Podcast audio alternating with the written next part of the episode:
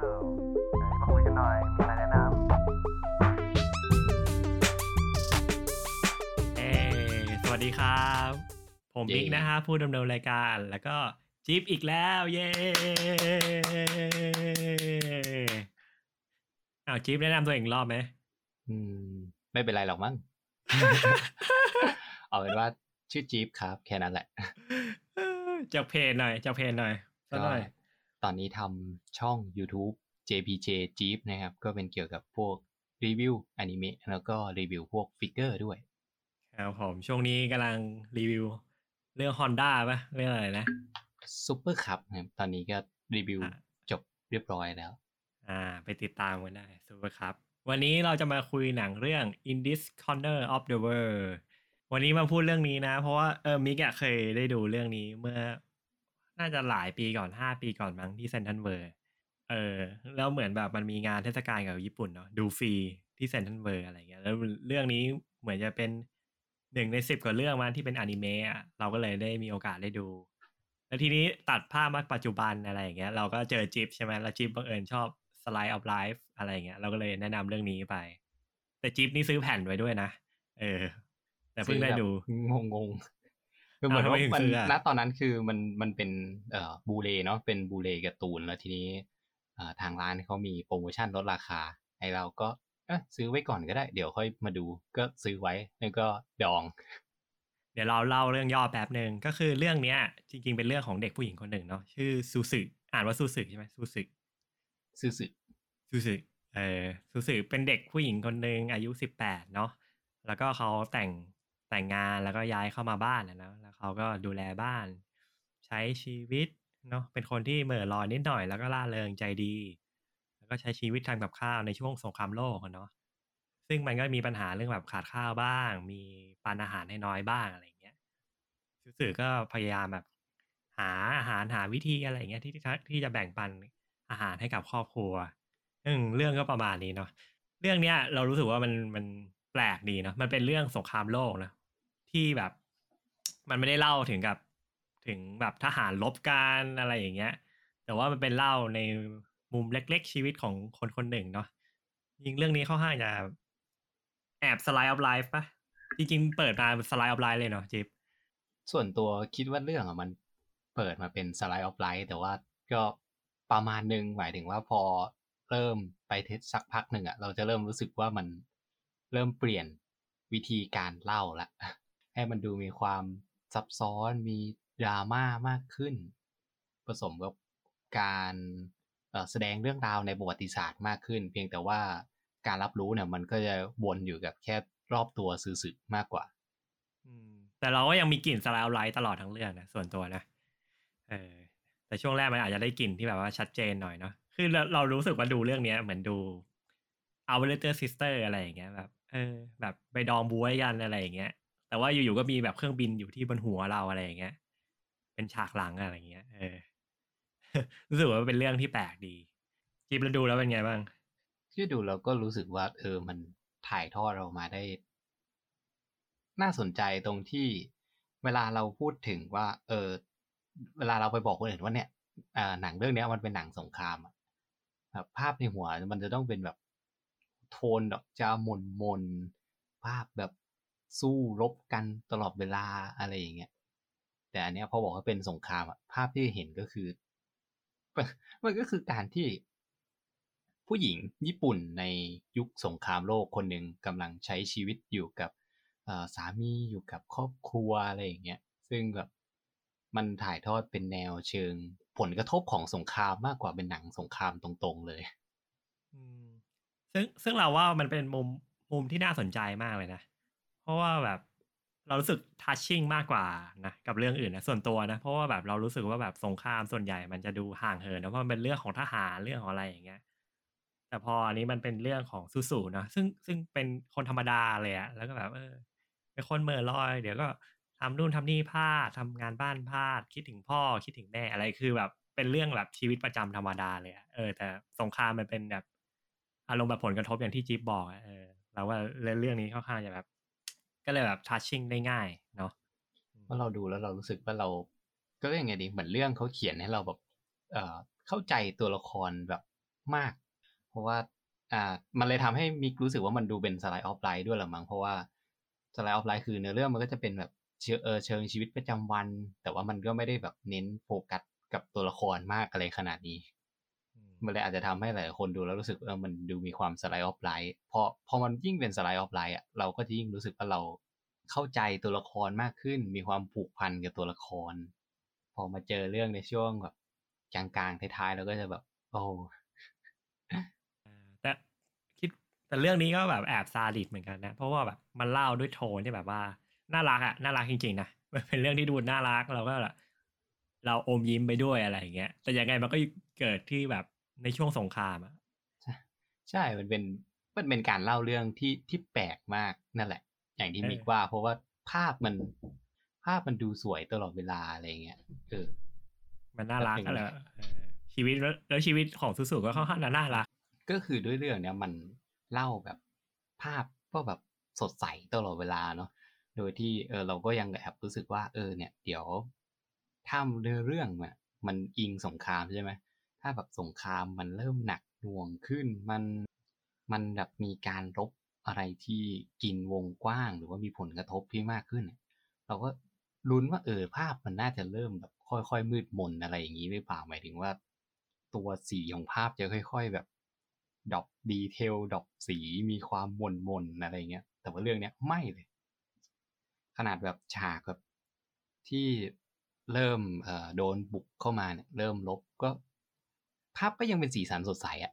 แถมแบบมันดันเล่นสีกับการลบอีกต่างหากอะแล้วมันก็เล่าเล่าชีวิตที่มันแบบสดใสด้วยอะเก็ตปะอืมหมายถึงว่าแบบตัวมันซีสุอะมันก็ยังสดใสอยู่อะแม้แต่แบบในช่วงที่มันสงครามแล้วอะเออเราเลยรู้สึกว่าเรื่องนี้มันแอบแอบซาดิสนิดนึงเนาะคือเขาก็น่าจะพยายามเอ่อรักษาความ ความไม่ดราม่ามากเกินไปแหละเพราะว่าสิ่งที่รู้สึกในเรื่องเลยว่ามันดูมีมันน้อยอะก็คือเรื่องของภาพจำของการสูญเสีย คือซูสุเนี่ยต้องบอกว่าเป็นคนที่ตอนหลังเราจะรู้เลยว่าเออตัวละครตัวนี้มันสูญเสียอะไรหลาย ๆ อย่างมาก แต่ว่า เรื่องจะไม่ค่อยพูดถึงสักเท่าไหร่ เรื่องก็จะไปโฟกัสกับตัวละครหนึ่งตัวที่เออ สูญเสียเนาะแล้วก็ทำให้เนื้อเรื่องเนี่ยมันเริ่มบีบคั้นมากจากจุดตรงนั้นเลย ก็ถ้าให้เริ่มจากตัวละครเนาะก็เราก็มาเริ่มที่ตัวเอกก่อนซูซุของเรานั่นเองก็เป็นสาวน้อยเนาะที่ใช้ชีวิตแบบค่อนข้างที่จะธรรมดาเลย เกิดมาในครอบครัวที่ธรรมดา ใช้ชีวิตธรรมดากับพี่น้อง ก็คือเธอเนี่ยก็จะมีพี่ชายหนึ่งคน น้องสาวอีกหนึ่งคนซูซูเนี่ยมีความสามารถในการวาดรูปมากและเธอก็ค่อนข้างที่จะชื่นชอบและเรื่องอะก็พยายามจะใช้เอ่อการวาดรูปของเธอมาเป็นเหมือนกิมมิคหรือว่าอะไรบางอย่างในเรื่องด้วย เช่นเดียวกัน แล้วก็ตัวซูซูเนี่ยก็จะมีเรื่องของการเอ่อเปลี่ยนแปลงตัว ตัวละครเนาะมีการ development ตัวละคร ก็คือช่วงหลังจากที่ได้มีการแต่งงานกับชูซาคุก็เดี๋ยวในเรื่องของชูซาคุเนี่ยเดี๋ยวเราเอาไว้อีกทีเนาะก็มีการเปลี่ยนแปลงตัวละครขึ้นจากการได้แต่งงานกับชูซาคุและจุดเปลี่ยนต่อมาของเธอเนี่ยก็คือในเรื่องของการเอ่อได้รับการสุเอ่อได้พบเจอกับความสูญเสีย แล้วก็ทำให้เธอเนี่ยสูญเสียบางอย่างไปด้วยที่สำคัญ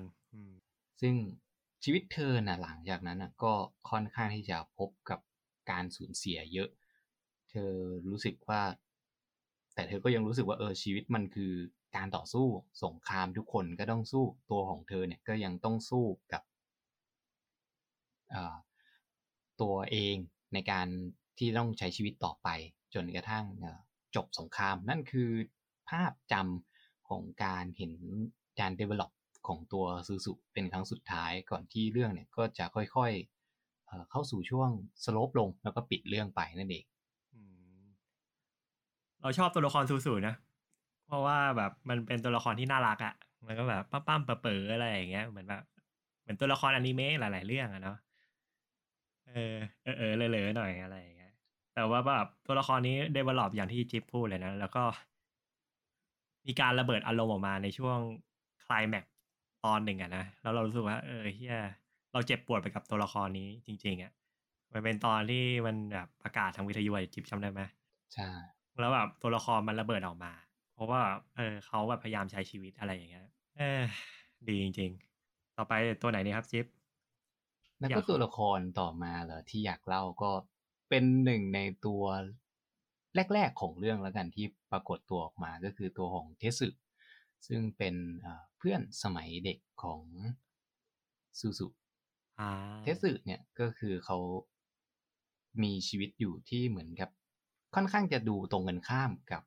ซูซูเลยก็คือซูซูเนี่ยจะครอบครัวอบอุ่นเนาะมีความสุขตัวเทสึเนี่ยก็จะค่อนข้างตรงกันข้าม แต่ว่าในส่วนตรงเนี้ยเขาจะไม่ได้แสดงออกมา เพียงแต่ว่ามันเป็นในเรื่องของตัวบทสนทนาเนาะซึ่งหลังจากที่ซูซูเนี่ยก็ ได้ไปแต่งงานกับชูซากุเนี่ยเราก็จะเห็นบทบาทของตัวละครตัวนี้เนี่ยน้อยมากจนกระทั่งแบบช่วงสงครามผ่านไปได้สักพักหนึ่ง เขาก็ได้กลับมาพบกับซูซูอีกครั้งหนึ่งแล้วก็มีประเด็นให้พูดคุยกันหลายอย่าง จนท้ายสุดของเรื่องเนี่ย ตัวตนของเขาก็เหมือนจะมีการถูกพูดถึงอีกครั้งหนึ่ง ช่วงจังหวะสุดท้ายอะที่ผมชอบเกี่ยวกับตัวละครที่สื่อคือ มันเป็นช่วงหลังจบสงครามแล้วที่ ที่ตัวของซูซูอะเขากำลังเข็นเอ่อเสบียงอาหารกลับมาเนาะหลังจากช่วงหลังสงครามอือฮึเขาก็เห็นเหมือนคนที่ยืนอยู่อะซึ่งดูจากรูปลักษณ์ก็ดูจะเป็นทรงเหมือนเทสึโดยที่ตรงหน้าเนี่ยก็จะเป็นเรือที่อับปางอยู่ ซึ่งมันก็เลยทำให้เธอเนี่ยนึกถึงสอง character และหนึ่งในนั้นเนี่ยก็เป็นเทสึเพราะว่าเทสึเนี่ยเขาก็เป็นทหารเรือที่ประจำการอยู่เรือลำหนึ่งซึ่ง น่าจะโดนโจมตีเป็นที่เรียบร้อย แต่ว่าเนื้อเรื่องเขาก็ไม่ได้บอกนะว่า ตัวคนที่ยืนอยู่อะที่ซูซูเห็นน่ะ มันคือหล่อหรือเปล่าหึมันเป็นภาพหล่อหรือเปล่าใช่ไหม ใช่ มัน มันคือตัวของเทสึหรือเปล่า หรือว่าเป็น เป็นแค่ตัวละครตัวอื่น หรือว่าเป็นสิ่งที่ซูซูเขาจินตนาการขึ้นมา เพราะว่ามันก็จะมีเหมือนเป็นภาพเชิงแฟนตาซีต่อจากนั้นด้วย ก็เลยแบบ มันก็ยังเป็นที่น่าสงสัยอยู่ ก็จะเป็นประมาณนี้สำหรับตัวละครเทสึอีกตัวละครที่ที่ที่รู้สึกชอบก็เคโกะอย่างนั้นนะ เคโกะอะที่เป็นพี่สะพ้ายของซูซู เคโกะก็เป็นอีกหนึ่งตัวละครที่ออกมาดูในเชิงเป็นไม้เบื่อไม้เมากับตัวซูซูเนาะแต่ว่างั้นงั้นอย่างนี้ขอพูดถึงตัวชูซากุก่อนก็แล้วกัน เพราะว่าตัวของชูซากุเนี่ยก็เป็นหนึ่งในตัวที่เชื่อมเรื่องราว ให้กับตัวของซูซูด้วย ได้เลยครับจิ๊บตัวของชูซากุเนี่ยหลายหลายๆคนน่าจะเออบางทีบางคนดูอาจจะงงๆตอนแรกผมก็งงๆเหมือนกันว่า ตัวละครตัวเนี้ยมัน เป็นมายังไงไปมายังไงเนาะอยู่ดีก็มาแต่งงานกับตัวของซูซูคือเหมือนกับว่าในเรื่องเนี่ยเขาก็เล่าแบบ ด้วยความที่ต้นเรื่องของเขาเล่าแบบยังไงเดีอะดูมีความเป็นสไลด์ออฟไลฟ์แบบชิลๆภาพบางอย่างดูจะเป็นเหมือนกึ่งแฟนตาซีเอออย่างเงี้ยมันเลยทำให้แบบเราอาจจะเผลอมองข้ามตัวละครตัวนี้ไป คือจริงๆอะตัวละครตัวนี้ก็เป็นตัวที่ออกมาช่วงแรก ๆ แล้วเหมือนกันเนาะ แล้วก็ได้มาแต่งงานกับซูซูในที่สุด ซึ่งตัวของชูซากุอะเขาจะมีเรื่องของกิมมิค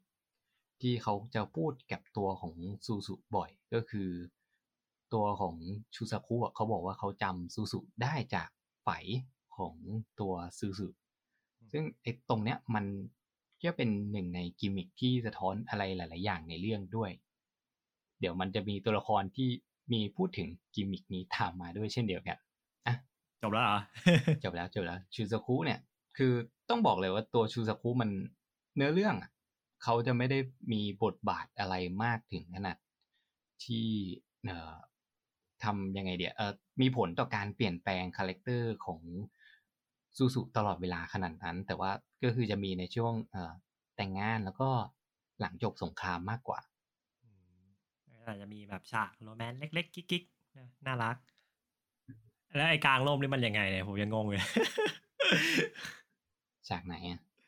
ไอเอฉากที่คุณยายของซูซูบอกว่าเนี่ยถ้าผู้ชายถามว่าเอาร่มใหม่มาไหมอะไรอย่างเงี้ย ให้ตอบว่าเอามานะกางได้ เอาไปกางจริง ๆ เนี่ยไอ้ที่คิดไว้เนี่ยน่าจะเป็นในเรื่องของการเอ่อดึงดึงชุดเนาะหรือไม่ก็อาจจะเป็นอย่างที่เรื่องเขาสะท้อนขึ้นมาจริง ๆ คือไอ้กลางร่มอะผมจะไม่นึกถึงเรื่องของการที่แบบเออแต่งเข้ามาใหม่ แล้วก็ถอดชุดอะไรกันอย่างเงี้ย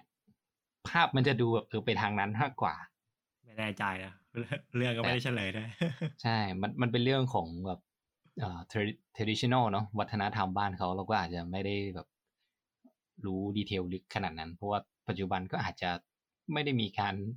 พูดถึงอะไรแบบนี้ด้วยแล้วหรอมั้ง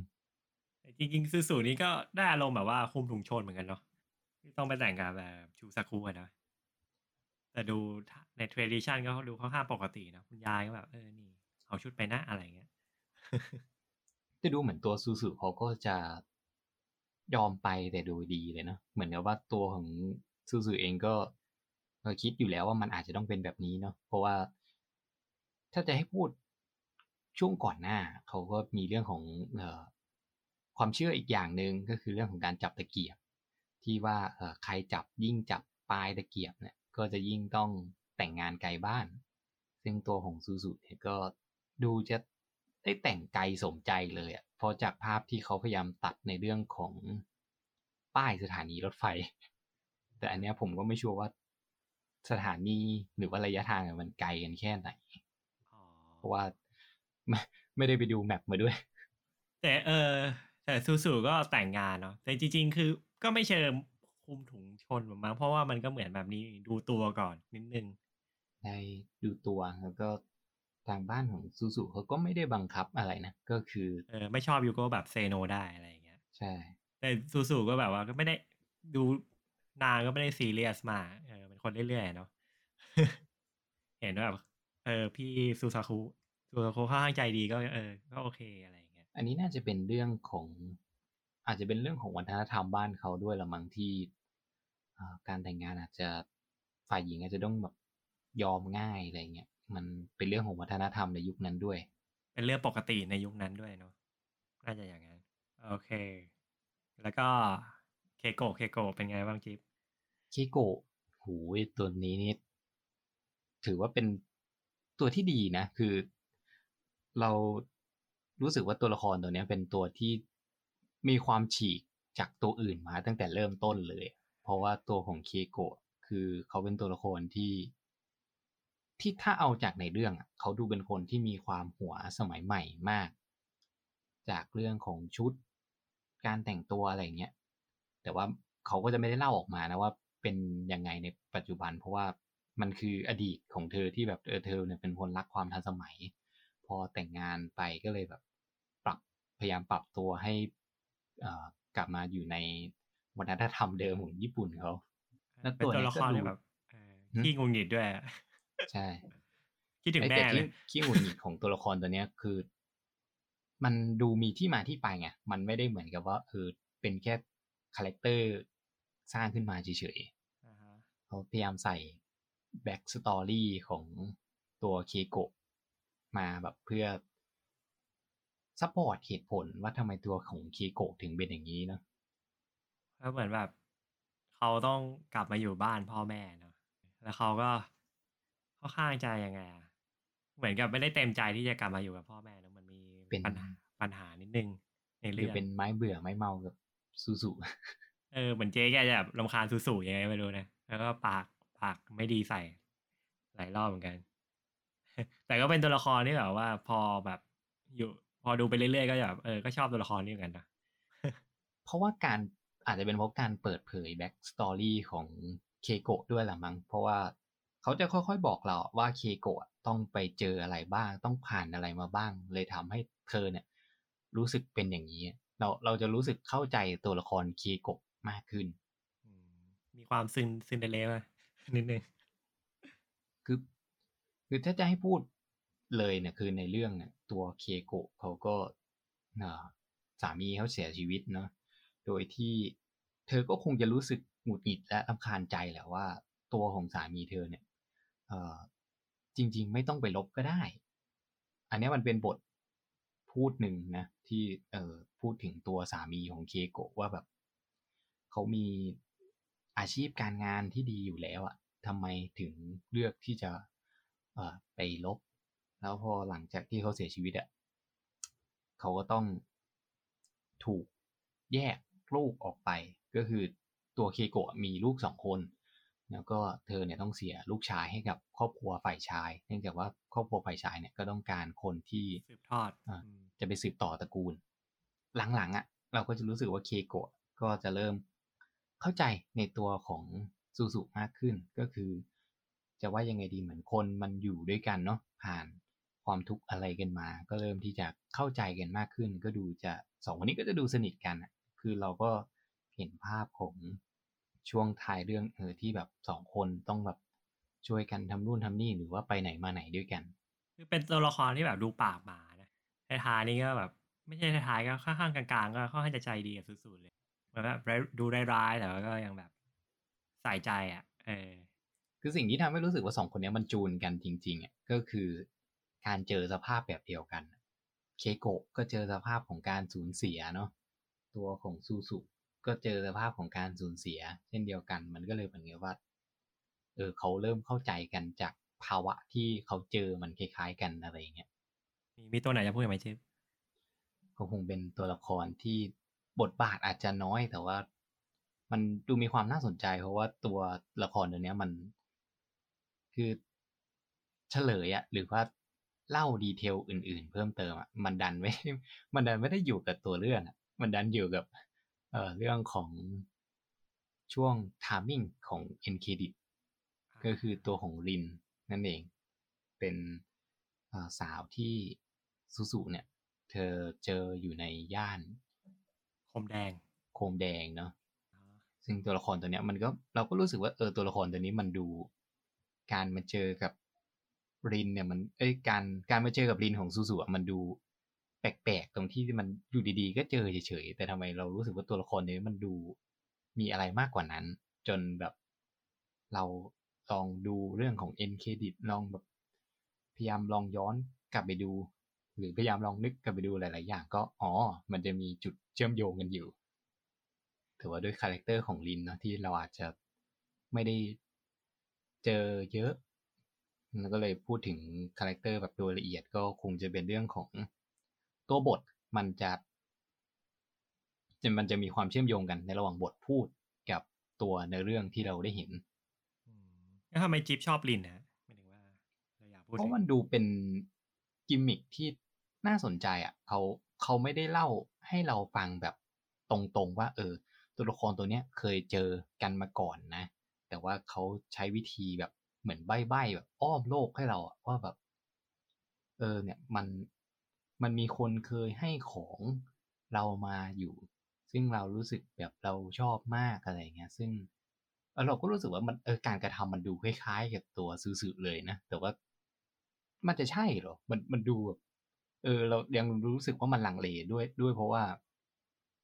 ตัวของสถานที่เอยหรือว่าตัวของช่วงเวลาเอยอะมันทำให้เราแบบ ไม่อยากจะปักใจเชื่อลงไปขนาดนั้นอืมแต่พอแบบ เออพอมานั่งคิดดูหลาย ๆ อย่าง แล้วก็รวมกับช่วงท้ายที่เขาบอกบางอย่างมาแล้วก็โอเค นั่นแหละ ก็ประมาณนี้แล้วตัวละครเนาะคือเรื่องเรื่อง in this corner of the world นี่มัน เราเล่าเหมือนแบบมันจะแบบ เราได้ดูเรื่อง slice of life เนาะการใช้ชีวิตด้วยเนาะแต่แต่นอกจากนั้นอะคือเราได้เห็นแบบเขาเรียกไงสภาพบ้านเมืองและการจัดการของรัฐเนาะกับเมืองด้วย คือซึเล่าหน่อยว่าแบบซูซูเนี่ยจริงๆเป็นคนฮิโรชิมาเนาะแล้วก็ที่แต่งเข้ามานี่คือแต่งมาที่เมืองเมืองอะไรนะคุณจิ๊บคูเรคุเรอะจริงๆชอบมากเลยสำเนียงตอนแบบฟังเสียงสถานีรถไฟคูเรอ่าคุเรฮะจริงๆเป็นเมืองท่าเนอะแต่ก็อยากอยู่ฮิโรชิมาเหมือนกันเนาะห่างจากตัวเมืองประมาณยี่สิบโลนะอันนี้วิกิมา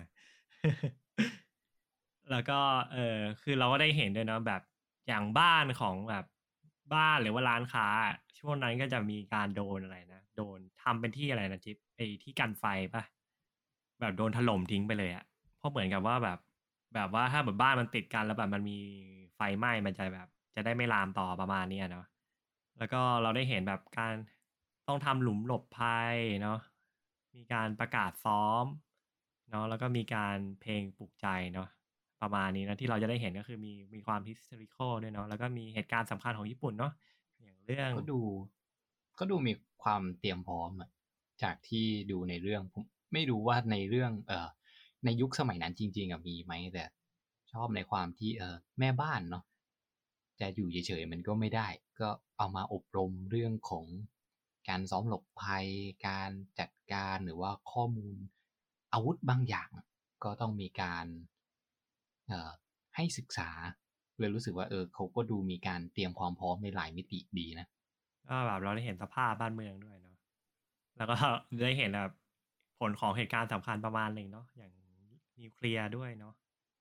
อืมแต่อันนั้นจะเป็นท้ายเรื่องแล้ว แล้วก็ที่จะได้เห็นสำคัญน่าจะเป็นเรื่องแบบ เครื่องบินที่แบบโดยระเบิดมาเนาะบางคนต้อง คือเรื่องเนี้ยมันพูดยากตรงที่เราน่าจะดูกันได้สองแบบ ก็คือแบบแรก คือดูแบบไม่รู้อะไรเลย หมายถึงว่าเราอาจจะไม่ได้แม่นเรื่องความรู้ประวัติศาสตร์อย่างเงี้ย เราก็ดูดูไปเลย เราก็จะรู้สึกว่าเฮ้ยสิ่งที่ตัวละครจะต้องเจอเนี่ยมันไม่มีทางรู้ได้เลย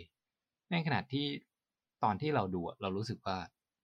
ข้อมูลเกี่ยวกับประวัติศาสตร์บางอย่าง เราพอรู้มาบ้างคร่าวๆว่าเออประมาณช่วงเนี้ยมันจะเกิดอะไรขึ้นเราเลยรู้สึกว่า เราอยากให้ตัวละครแบบ ทำอะไรสักอย่างเพื่อที่จะหลีกเลี่ยงเหตุการณ์พวกนั้นไปได้ คือคือเรารู้อยู่แล้วว่ามันต้องมา มันมันจะเป็นความรู้สึกของคนที่พอจะรู้ประวัติศาสตร์ที่ดูเรื่องเนี้ยเออมันก็จะได้แบบความรู้สึกอีกแบบนะมันจะแบบตื่นเขาเรียกอะไรลุ้นไปด้วยเนาะมันซึ่งสำหรับผมอะผมนิยามไว้เลยว่าแบบเออ มันคือช่วงเวลาที่แน่นอนอะแต่ว่าไม่บอกกล่าว คือเราอะรู้แน่นอนว่า เออ มันจะเกิดเหตุการณ์ขึ้นประมาณเนี้ยแต่สิ่งที่ ไม่บอกกล่าวก็คือตัวละครอะจะไม่รู้ แล้วก็ถ้าเรื่องมันพยายามจะทำให้เราโฟกัสกับเรื่องเวลาในไทม์ไลน์ในเรื่องน้อยลงอะเราจะรู้สึกว่า เออ มันมันจะไปเซอร์ไพรส์เรา ตรงนั้นเลยอะเออแล้วแบบยิ่งช่วงท้ายที่แบบซูซูจะกลับบ้านแล้วโอ้โหเกือบแล้วใช่มันเป็นมันเป็นฉากที่ เออมันมันสะท้อนให้เห็นเลยนะว่า คือณยุคนั้นอะ คืออะไรมันจะเกิดมันก็เกิดจริงๆอะในในขณะที่เรารู้สึกว่าเรารู้แล้วว่า อันเนี้ยมันต้องมาแน่เออใช่แล้วแบบแล้วคือคือระหว่างดูอะระหว่างดูในโรงอะเรารู้สึกว่ามันคือมันคือแบบดูสไลด์เอาไลน์อะแต่ว่าบางทีมันอาจจะมีสไลด์เอาไลน์แล้วก็เดินอยู่ดี มันอาจจะมีอะไรเกิดขึ้นกับมึงได้ด้วยอะไรอย่างเงี้ยเออแบบเออรู้สึกเขาเหมือนแบบเขาเลยอะทัชชิ่งกับความรู้สึกแบบนั้นจริงๆเนาะคือแบบใช้พยายามตากผ้าไปด้วยอะแต่แบบมึงก็ต้องกลัวอะไรแบบนี้ไปด้วยอะตั้งแต่ฉากนั้นเป็นฉากที่รู้สึกว่ามัน มันดูเป็น คลายแม็กซ์หนึ่งของเรื่องเลยเนาะกับฉากที่ตัวเอ่อเคโกะกำลังทำผมให้ซูซุแล้วภาพก็กระพริบสีขาวเลย ก็ใช่ใช่เอรู้สึกอว่าแบบมันมันดูเป็นอะไรชีวิตที่มันจะดูแบบธรรมดาแต่ว่าอยู่ดี ตั้งแต่นั้นมันก็ดูจะแบบเปลี่ยนไปหมดเลยเนาะจากแค่แบบการแบบเอ่อการทิ้งบอมครั้งเดียว แล้วแต่เรารู้สึกว่าสงครามนี่แม่งแบบค่อนข้างจะแบบยังไงไม่ค่อยレสปอนกับคนที่แบบต้องทนไปกับมันเลยนะแบบดูจากในเรื่องเนาะเพราะว่าทุกคนในเรื่องมันเป็นชาวบ้านมันก็ต้องแบบว่าเออพยายามใช้ชีวิตพยายามแบบล่าเริงอะไรอย่างเงี้ย เตรียมการทุกอย่างเนาะเพราะมีความเชื่อในชาติประมาณหนึ่งนะอาจจะเชื่อด้วยเพราะเพลงหรืออะไรก็ไม่รู้นะแต่ว่าเขาก็เชื่อในชาติเนาะ แล้วก็แบบเออพยายามใช้ชีวิตอดทนเนาะแล้วก็มันอาจจะมีการตัดเสบียงบ้าง แต่เขาก็พยายามหาวิธีอะไร แล้วพอแบบ มันแพ้จริงๆอะสิ่งที่สิ่งที่ได้กลับมาคือแบบคำว่าประมาณว่าขอโทษเฉยๆอะเออ แต่พวกเขาแบบต้องต้องเสียหลายอย่างเลยนะในการอดทนผ่านพ้นมา เออค่อนข้างก็เออ ก็เจ็บดีเหมือนกันนะโดยเฉพาะแบบตัวซูซูที่แบบเออ แสดงอารมณ์มาด้วยอะอืมเข้าใจเลยอะ รู้สึกโกรธแทนมากเลยอะคือตอนนั้นอะไม่ชัวร์ว่าในเรื่องเขาไม่ได้บอกเลยนะว่า เออ ภาพลักษณ์นะตอนนั้นเป็นยังไง แต่ที่ที่เหมือนพอจะเข้าใจได้คร่าวๆ คือ ตัวของซูซูหรือว่าตัวของหลาย ๆ คนที่เป็นชาวบ้านเนี่ยน่าจะรับรู้ว่า ญี่ปุ่นเนี่ยน่าจะกำลังได้เปรียบ ถึงแม้ว่าอาจจะมีโดนบุกเข้ามาบ้าง แต่ว่าก็คือยัง ยังสู้ได้ยังไปต่อได้จนกระทั่งแบบเอ่อมีอ่านโยบายเนาะการประกาศ ยอมแพ้สงครามเกิดขึ้น มันก็เหมือนเป็นการทำลายสิ่งที่ทุกคนพยายามมาตลอด แล้วแบบแม่งเสียหลายอย่างมากเลยแล้วแบบแม่งโคตรโกรธเลยอะดูเรื่องเนี้ยเอ้ยโอเค แล้วแล้วจิ๊บรู้สึกยังไงบ้างแบบว่า รู้สึกอยากแนะนำคนอื่นไหมเรื่องนี้ ถ้าถามในเชิงว่าอยากแนะนำไหมอันเนี้ยอาจจะต้อง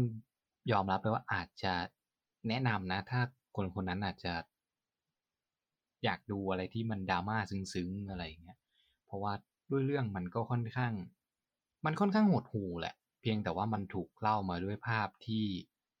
ค่อนข้างจะสวยเนาะ ไม่ได้มีการปรับโทนของภาพให้ดูมืดมนตามไปด้วย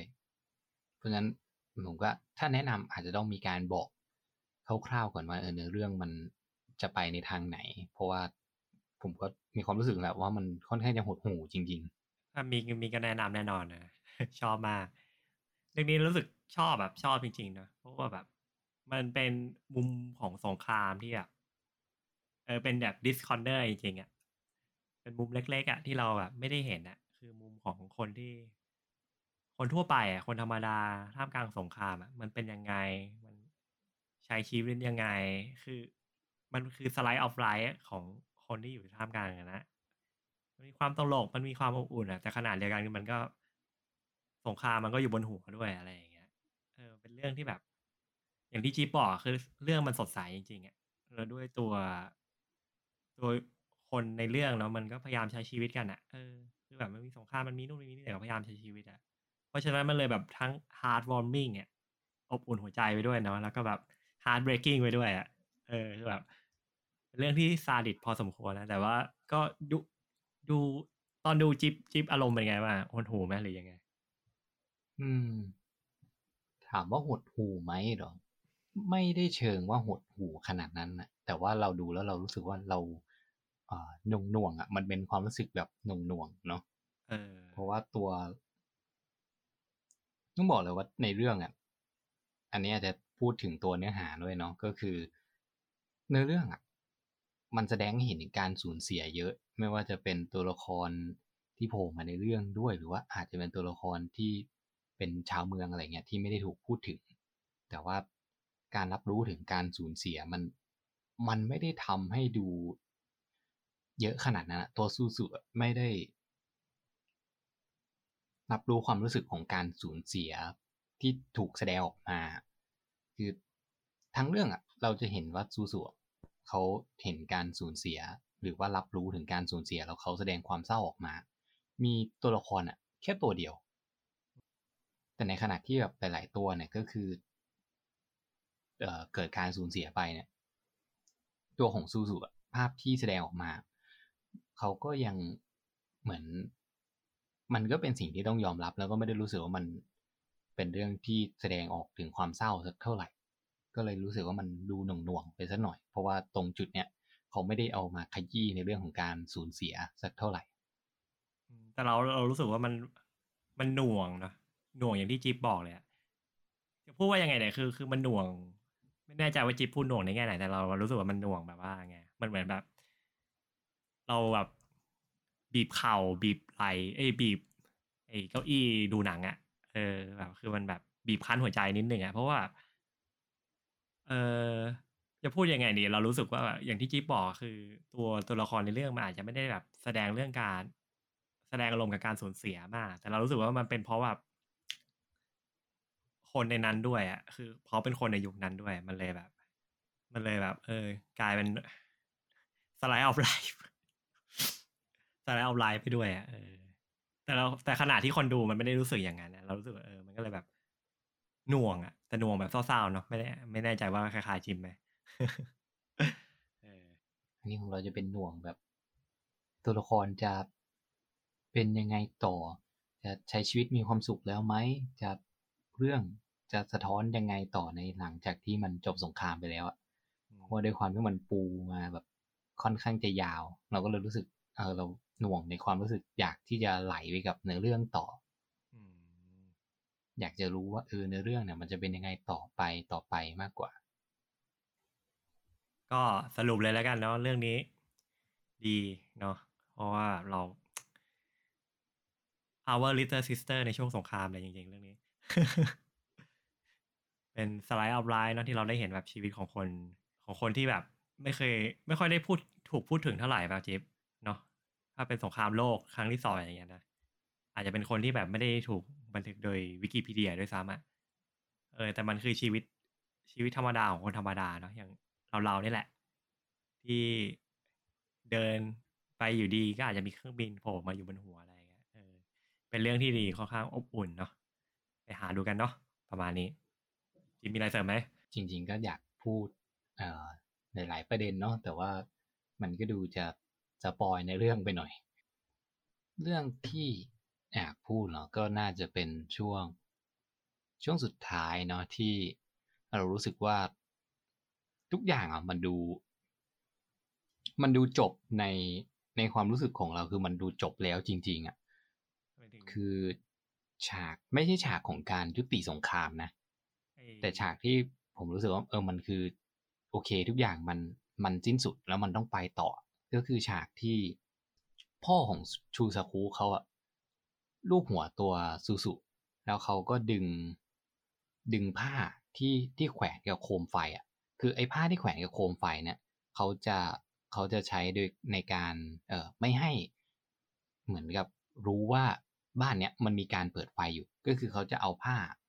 หันปิดด้านหน้าต่างไว้ ก็คือบ้านอาจจะสว่างแต่ว่าถ้ามองมาจากข้างนอกมันจะมืดเขาก็รู้สึกว่า ตัวพ่อของเขาเนี่ยก็เหมือนจะพูดอะไรสักอย่างเชิงว่าเออชีวิตมันต้องไปต่อ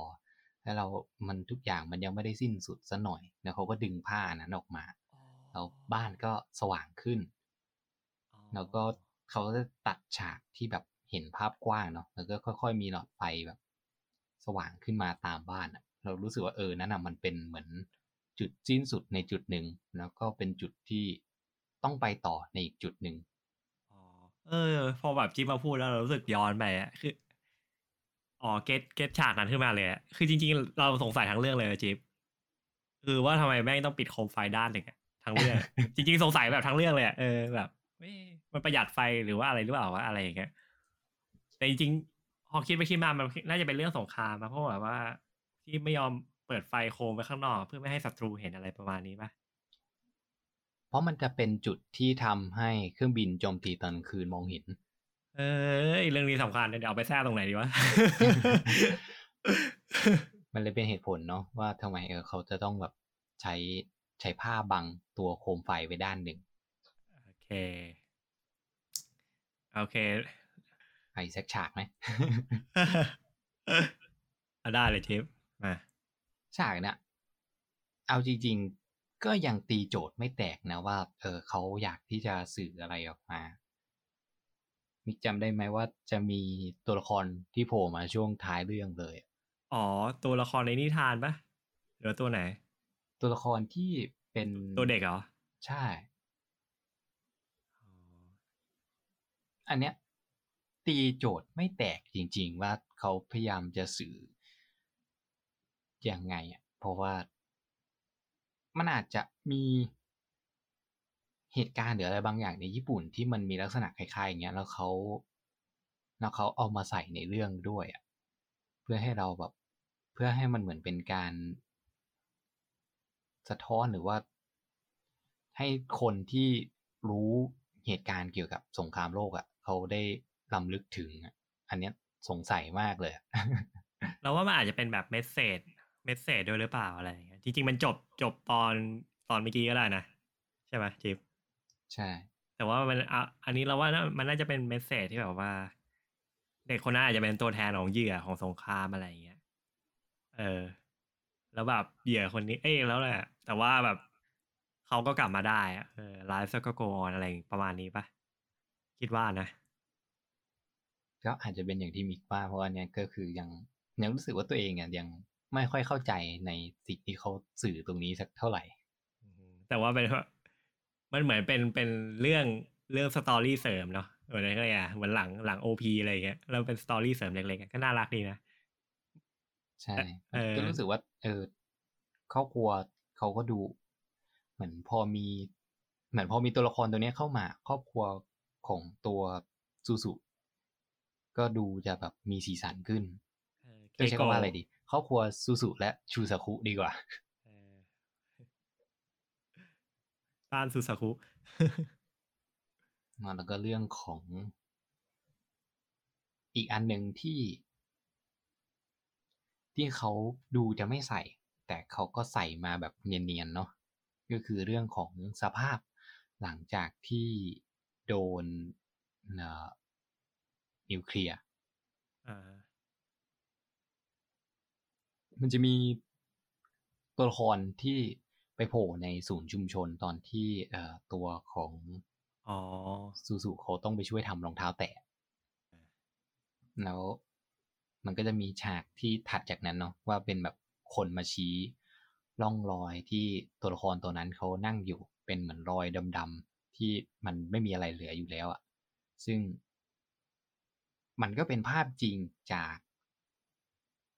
จากในช่วงสงครามอะหมายถึงว่าสภาพสภาพ หลังจากที่ฮิโรชิมาโดนทิ้งระเบิดมันคือสภาพแบบเดียวกับอย่างนั้นเลยอะก็คือ มันจะเหมือนมีร่องรอยบางอย่างอยู่ โดยที่แบบเราไม่เห็นอะไรแล้วอะเออแล้วเหมือนแบบมันมีการเล่าเลยเนาะว่าคนนั้นเขาแบบเป็นยังไงบ้างก็คือแบบผิวหนังละลายอะไรอย่างนี้เนาะใช่ เพราะว่าเอ่อระเบิดนิวเคลียร์เนี่ยความร้อนมันสูงอะเท่าที่ผมเคยอ่านก็คือ คือโดนอะในระยะที่ที่ใกล้ๆอะก็คือ หายไปเลยอะเออก็คือระเหิดเนาะระเหิดไปเลย ใช่เออคือแบบของแข็งของแข็ง ไม่ของแข็งไม่ต้องเป็นของเหลวอะของแข็งแล้วก็ เป็นก๊าซไปเลยเนาะเรื่องนี้เขาก็เลยเหมือนกับ ใส่ตัวละครอะที่ได้รับผลกระทบอะจากในเมืองฮิโรชิมามาไว้กับตัวละครตัวเนี้ยที่ไปนั่งอยู่ตรงนั้น โดยที่เขาจะไม่ ไม่ใส่ ความเลวร้ายของเหตุการณ์ทั้งหมดมาให้เราเห็นอะอืมเนี่ยเขาจะใส่มาเป็นแบบ after หลังจากนั้นแล้วมากกว่าที่ตัวของ